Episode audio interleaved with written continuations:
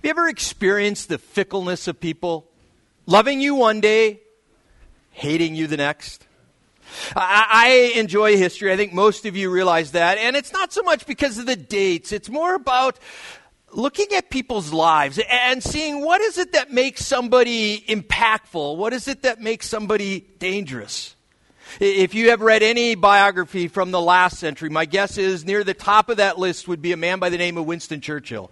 I, I didn't realize that till just this week, but Winston Churchill actually had an American mother and a British father. He rose into politics early in life, and by World War I, he was taking a, an important place where he bungled an attempt to open a second front in Turkey and was largely kicked out of politics until the 30s. As Hitler was gaining ground in, in, Europe, and as the British roiling forces wanted to make peace rather than stand for good, Neville Chamberlain came back with a piece of paper saying, We've obtained peace in our time, and yet it wasn't but a few days, and Hitler would invade first Poland, and then when France fell, Chamberlain resigned, and Winston Churchill stepped in. Most historians would tell you that it was Winston Churchill's ability to go to the people through the power of his words to sway them. He refused to leave London during the battle for Britain as the bombs raged. He was there encouraging people to never, never, never give in. In fact, I think you could credit Churchill as much as anyone with the victory in Europe. And on May 8th, 1945, Winston Churchill stood victorious. Two months later, Britain went to the ballot box and decided, we don't want that bum. Churchill was voted out before the war in the Pacific ended on July 5th, 1945. He was just a has been. At least they didn't say, crucify him. This year, as we're looking at Easter, we've gone through, in the 25 years I've been here, every single gospel account of the Easter story. We've looked at it from Paul's perspective. We've looked at it from all of the gospels' perspective. This Easter, I, I want to go back to Luke. And one of the reasons I want to go back to Luke is Luke presents some of the story that no one else does. In fact, I think one of the parts of the Easter story that we don't give a lot of time to is the ascension of Christ. And only Luke shares that with us. So, uh, this Easter, for the next three Sundays, we're going to be in, Luke, and we're going to start in Luke chapter 19. But, but let me just give you a, bit of background, the 30 second summary of the Gospel of Luke. The first nine chapters, Luke paints Jesus through his first two and a half years of ministry, all of the miracles, the messages, the, the acts that he would do. And then in chapter 9, he takes his disciples clear to the north. Most of Israel is hot and dry and arid, but up to the north around Caesarea Philippi, it's lush, it tends to be cooler. And Jesus, if you will, goes on a weekend retreat. And there he asks his disciples, Who do the people say that I am? And they come out with all of these answers. Some say you're John the Baptist raised from the dead, others say you're the prophet. And then he asks them the single most important question anyone will ever answer Who do you say Jesus is? And in that moment of clarity, Peter uh, says, Thou art the Christ you are the one that all of the Old Testament has promised would come. You are the one that all of humanity has been looking for. You are Messiah. And the entire book shifts. Jesus warns his disciples don't tell anybody I'm Messiah. And I want you to know the Son of Man must suffer many things, be rejected by the elders, the chief priests, and the scribes, and be killed. And then on the third day, be raised. For the first time in Luke's gospel, he shares with us the prediction that Jesus would die. For the next 10 chapters, it would be worth our time to go back and walk through those 10 chapters. We simply don't have time. But as you come to chapter 18, you see that Jesus is in the midst of, of an amazing event. He finds himself in the city of Jericho. Jericho is about 3,500 feet below the level of Jerusalem. And he begins this long walk to the city. And as he does, there's these amazing stories. There first is the story Jesus tells about this tax collector and the publican as they go into the, the temple. Then there's this story that the disciples are saying, Jesus is too busy for kids. And yet, in the midst of all that's going on, Jesus still had time for the little children. Then he has this rich young ruler who comes up to him and says, What must I do to in- inherit eternal life? And Jesus says, Well, what is the law demand? And he says, I've done all of that. And he says, Well, then go ahead and sell all that you have, give it to the poor, and follow me. And he says, I own too much. And Jesus says, It's easier for a camel to pass through the eye of a needle, i.e., impossible, than for a rich man to get into heaven. But God specializes on the impossible. He then moves to one of his incredible miracles. If you go back to the Old Testament, you will find some amazing miracles. Moses parts the Red Sea. He brings plagues down upon Egypt. He brings water out of a rock. He feeds the multitude for 40 years. Elisha heals the sick and even raises the dead. But there's one miracle nobody in the Old Testament ever did. They never gave sight to a blind man. And Jesus' final miracle before he enters the city of Jerusalem is to fulfill all of the prophecies Isaiah and others would make of him, is that he could give sight to the blind. And then we come to chapter 19. And chapter 19 is this story that I would love to have spent the entire morning on, and maybe we should have. It's that Zacchaeus was a wee little man, and a wee little man was he. He wanted to see the Lord, so he climbed up the sycamore tree. No, I'm not going to sing for you, which is a good thing for you. But Zacchaeus is called in verse number two the chief tax collector, not just a tax collector. He was the tax collector of tax collectors. He was a traitor against Jerusalem. He was a, a traitor to his people. He used the power of the Roman army to gain wealth, and they hated him. But as the story ends, Jesus says, Today salvation has come to the Lord because this man too. And I was so tempted to run after this rabbit. I don't have time. But if you've been with us when we went through the book of Romans, Paul goes out of his way to express that just because you are a descendant of Abraham doesn't make you a son of Abraham. Simply because you are of the lineage and the heritage of Abraham doesn't mean you're a true Jew. And Paul in chapter 2 and in chapter 9 returns to it that it is what's in your heart. And Jesus declares, This is the son of Abraham. And then he summarizes his entire mission. He came to seek and to save those who are lost. He came to seek you and me if we're willing to admit we're lost. And with that, we come to verse number 28 of Luke 19, and I'd like Lumo to read it for you. And when he had said these things, he went on ahead, going up to Jerusalem. When he drew near to Bethphage and Bethany at the mount that is called Olivet, he sent two of the disciples, saying, Go into the village in front of you, where on entering you will find a colt tied, on which no one has ever yet sat. Untie it and bring it here. If anyone asks you, Why are you untying it? you shall say this The Lord has need of it.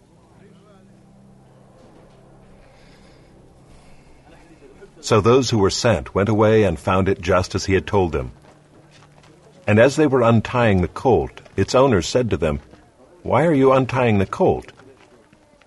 And they said, The Lord has need of it. And they brought it to Jesus, and throwing their cloaks on the colt, they set Jesus on it. And as he rode along, they spread their cloaks on the road. As he was drawing near, already on the way down the Mount of Olives, the whole multitude of his disciples began to rejoice and praise God with a loud voice for all the mighty works that they had seen, saying, Blessed is the King who comes in the name of the Lord. Peace in heaven and glory in the highest. And some of the Pharisees in the crowd said to him, Teacher, rebuke your disciples. He answered, I tell you, if these were silent, the very stones would cry out. And when he drew near and saw the city, he wept over it, saying, Would that you, even you, had known on this day the things that make for peace, but now they are hidden from your eyes.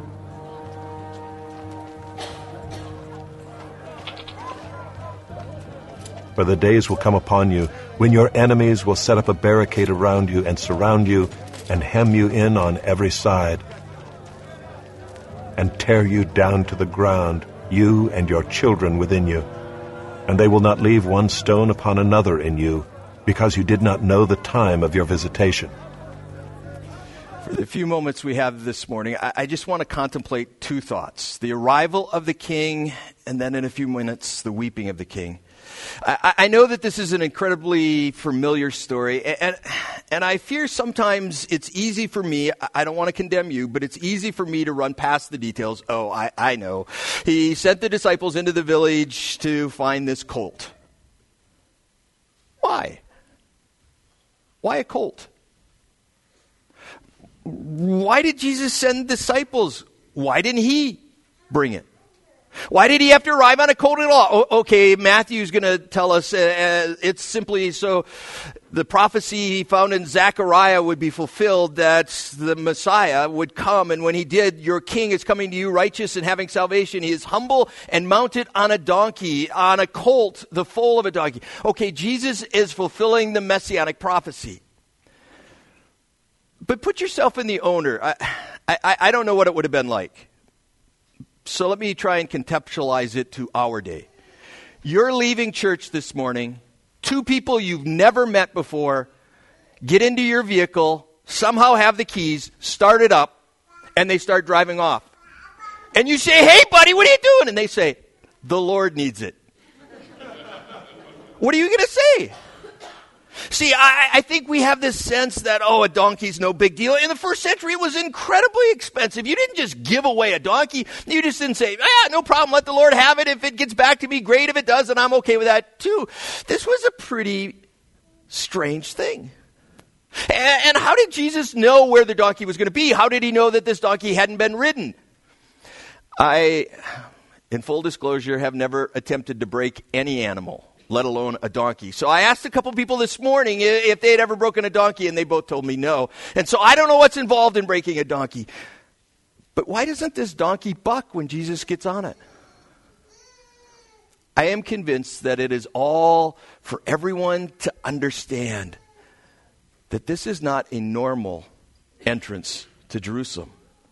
This is not a normal man sitting on the donkey. This is, in fact, the creator of the donkey. He, he arrives to, to people waving branches. I know it's called Palm Sunday, but do you know why? If you read Luke's account, he doesn't mention branches.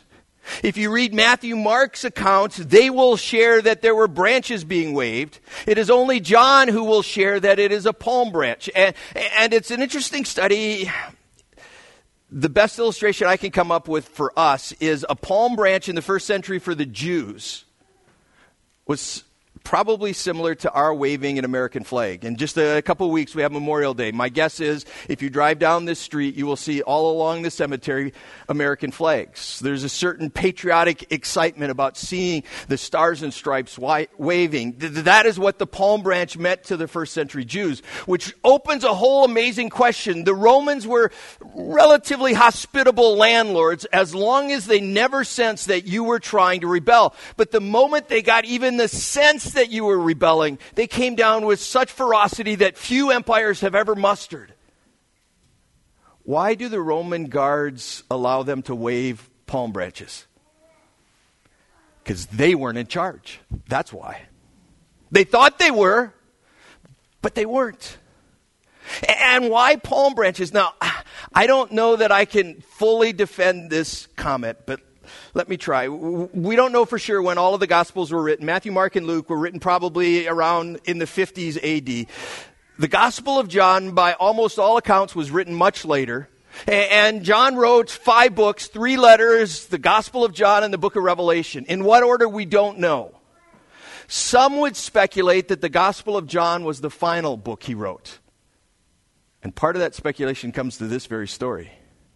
Because if I can take you to, to Revelation chapter 7, uh, John is now in the very throne room of heaven. He's witnessing this amazing event. He says, And I looked, and there before me was a great multitude no one could count from every nation, tribe, people, language, standing before the throne and before the Lamb. and they were wearing white robes. If you go to Revelation 2 and 3, you'll find that the churches, once they are, are talked about, they are talked about as being in heaven wearing white robes. I think he's talking about believers. And as he saw these white robes, they were holding in their hands palm branches.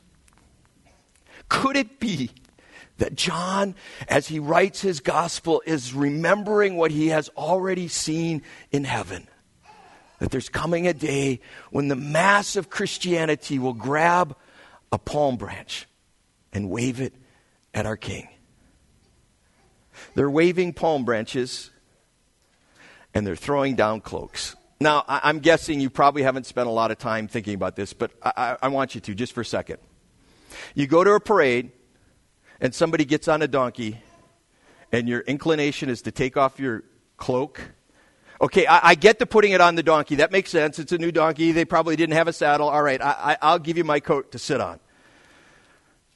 Palestine was not exactly known as a clean place. And if you are having a donkey walking over your cloak, donkeys tend to leave presents behind them, likely in your coat. And if you own one coat, why in the world would you put your coat on the ground for the donkey to walk and mess on. It was a symbol that dates back years before in which it said, if possible, I would lay down and let you walk on me, but I don't want to hurt the animal. So I am symbolically throwing my coat down, saying, I am falling before you in absolute humility.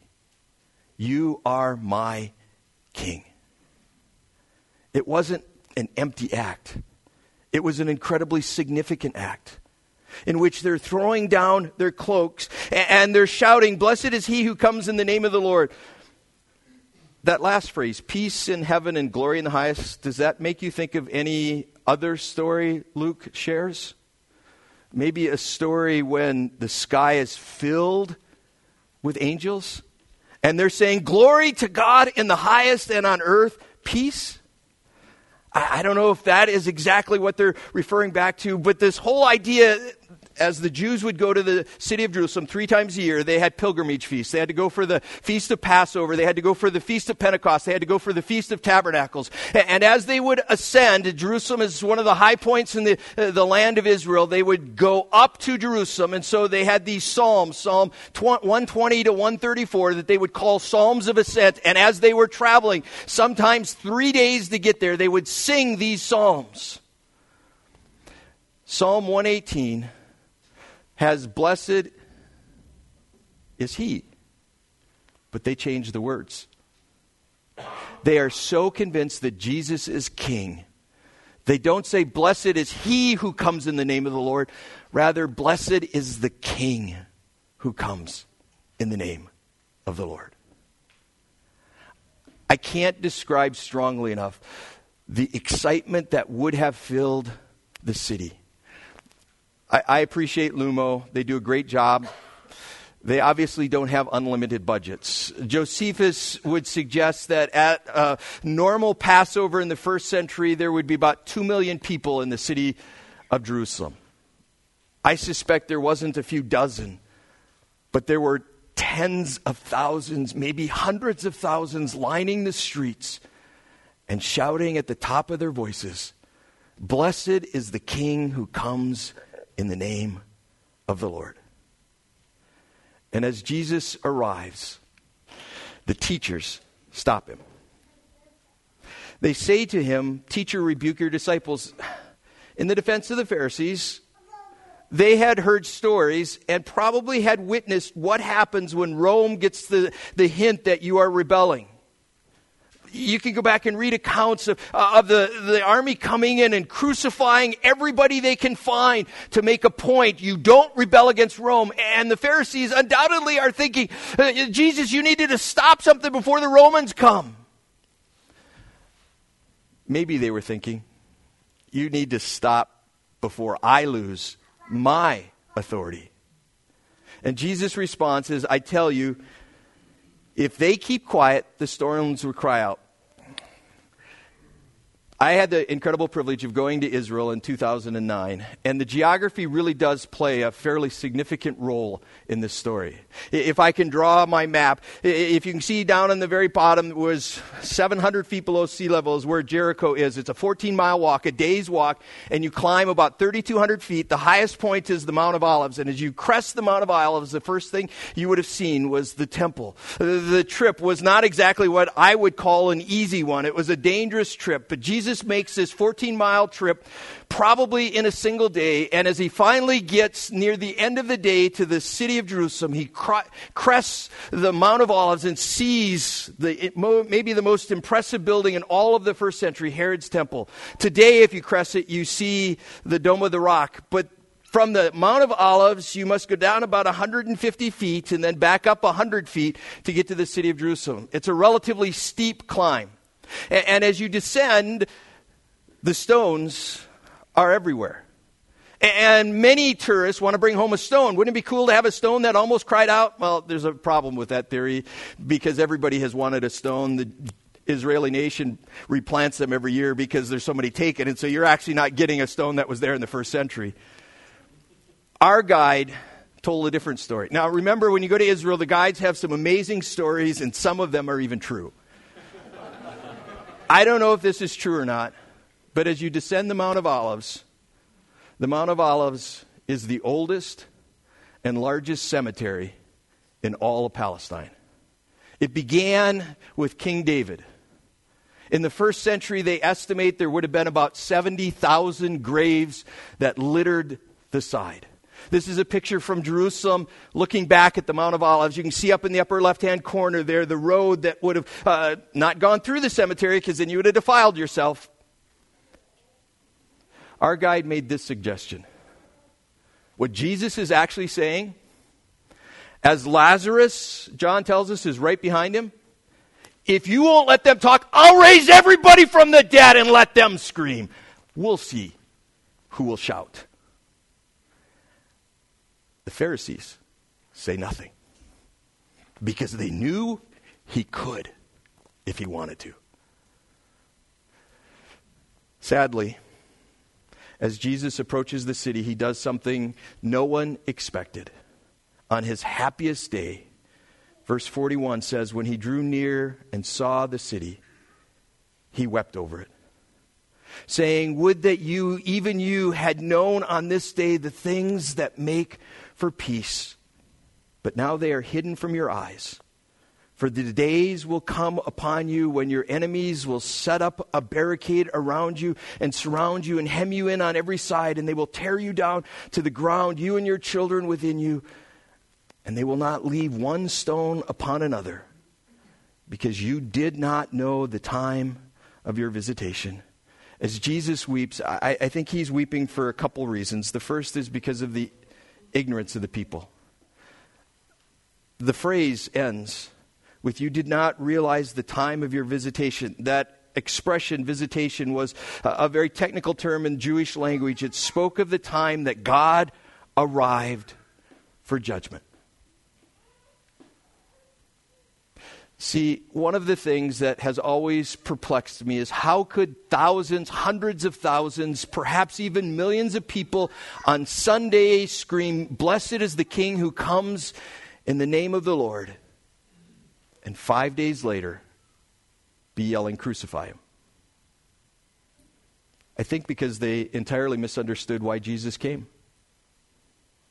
See, Jesus had just performed some amazing miracles. He, he had given sight to the blind. A few days earlier, he had raised Lazarus from the dead. He, he had provided food. He, he was able to do all that you would want in a king. And what they were expecting, what they were wanting, what they were demanding is that Jesus enter the city of Jerusalem and throw off Roman rule. I mean, who could stand against the king that you kill his soldiers? He just raises them back from the dead. What hope would you have of standing against him? You would wouldn't. And they were hoping for prosperity and power and comfort.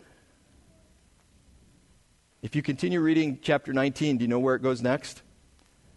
Jesus enters the temple, and who does he throw out? Not the Romans, the religious leaders. Jesus didn't come to provide prosperity and power and comfort. He came to save our sins. But it's not just first century Jews that struggle with that. I think if most of us are honest, we struggle with it too. We want a God who makes everything okay. No pain, no problems. I struggle with that. We're going through a pretty big transition, and, and, I truly believe that we're following God's will, but why doesn't He just make everything fall in place? Why does he put all of these obstacles in our way? Why does he not just have a house drop from heaven and say, This is your house, buy this one, move this date, move to this place, go to this school? Why do we have to struggle through all these? Come on, God, I, am doing what you asked me to. Why don't you just answer everything? It's not the way God works. In fact, God often allows us to go through hardship to knock off our edges. I, I was sharing with Jeff, I, I, was doing a little bit of reading about uh, finishing a table. And I tried to put myself in the place of the table.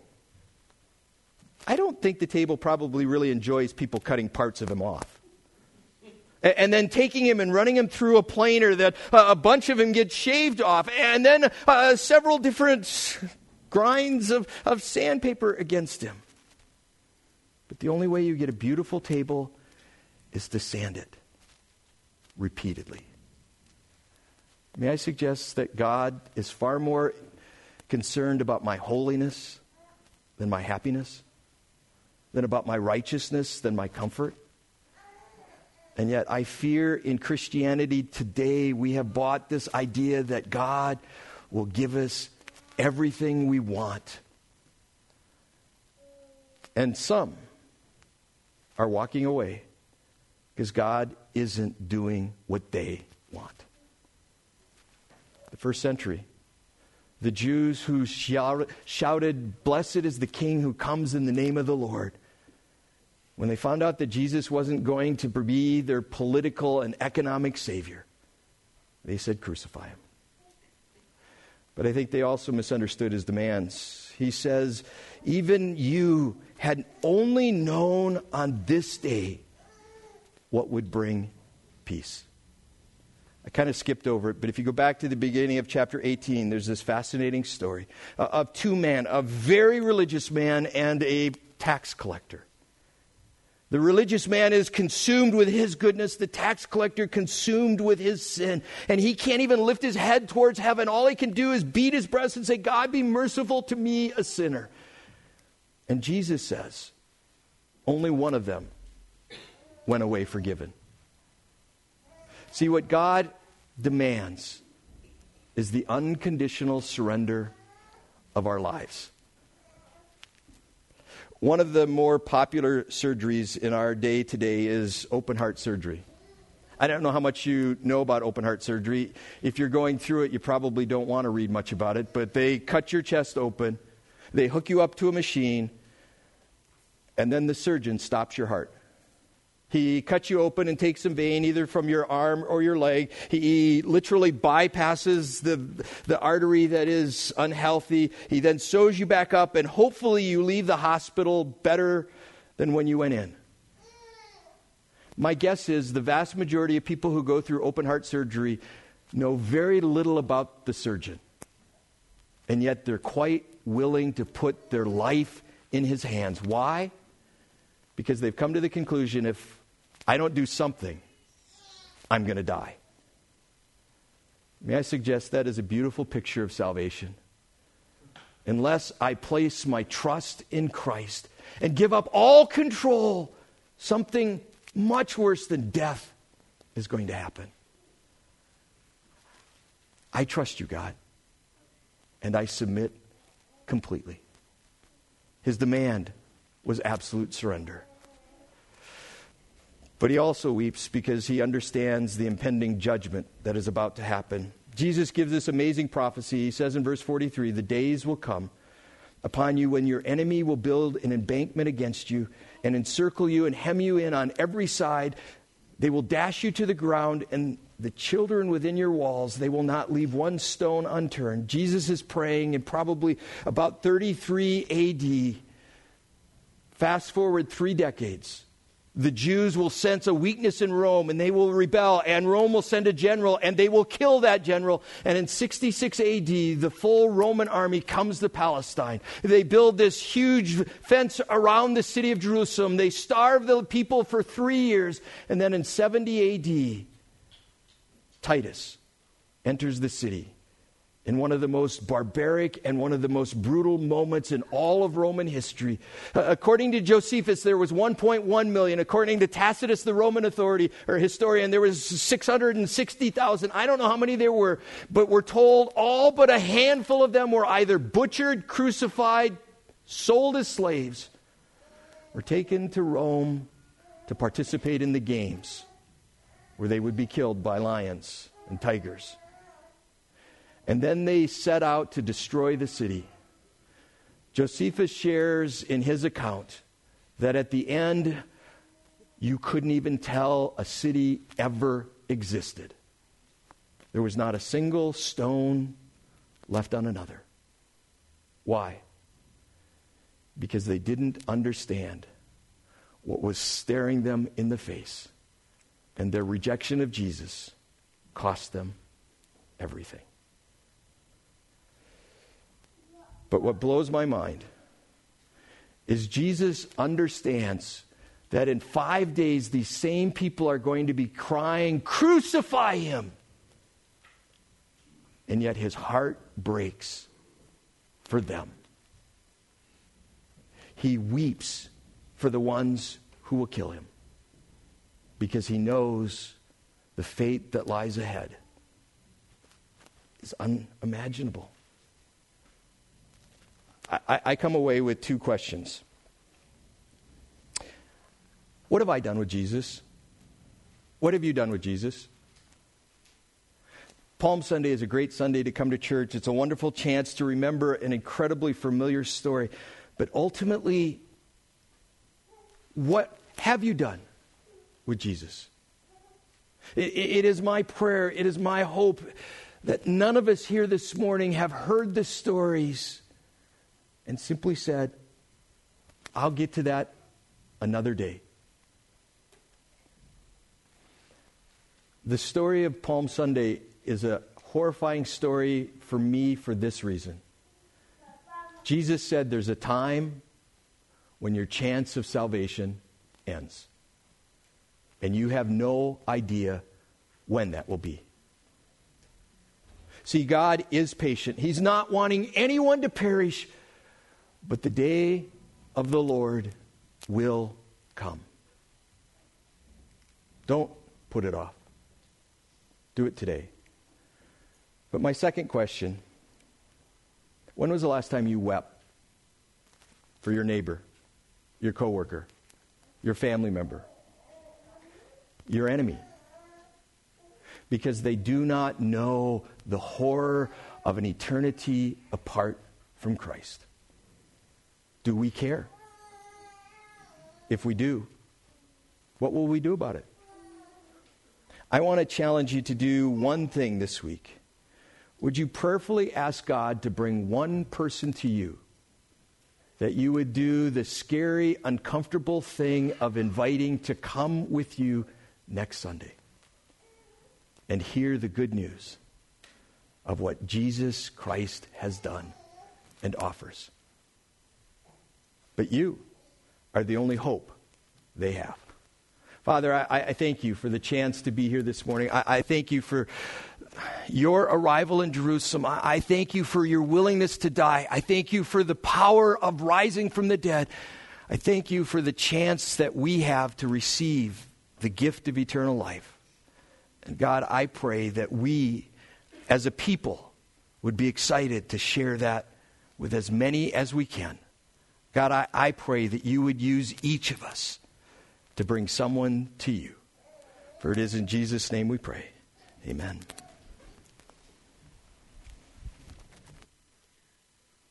As we were reading that text this morning, Luke, Luke chapter 19, I wanted to just read it one more time. Blessed is the King who comes in the name of the Lord. peace in heaven and glory in the highest. Uh, if some of you follow the little footnotes in your Bible, I had a little letter B uh, name next to blessed is the king who comes in the name of the Lord. And it said Psalm, that's a direct quote from Psalm 118, verse 26. And if you back up a few verses from there, it says, I will give you thanks, for you have answered me. You have become my salvation. The stone that the builders rejected has become the cornerstone. The Lord has done this, and it is marvelous in our sight. The Lord has done it this very day. Let us rejoice today and be glad. Lord, save us. Grant us success. Blessed is he who comes in the name of the Lord. From the house of the Lord, we bless you. Would you stand with us as we uh, conclude our worship this morning?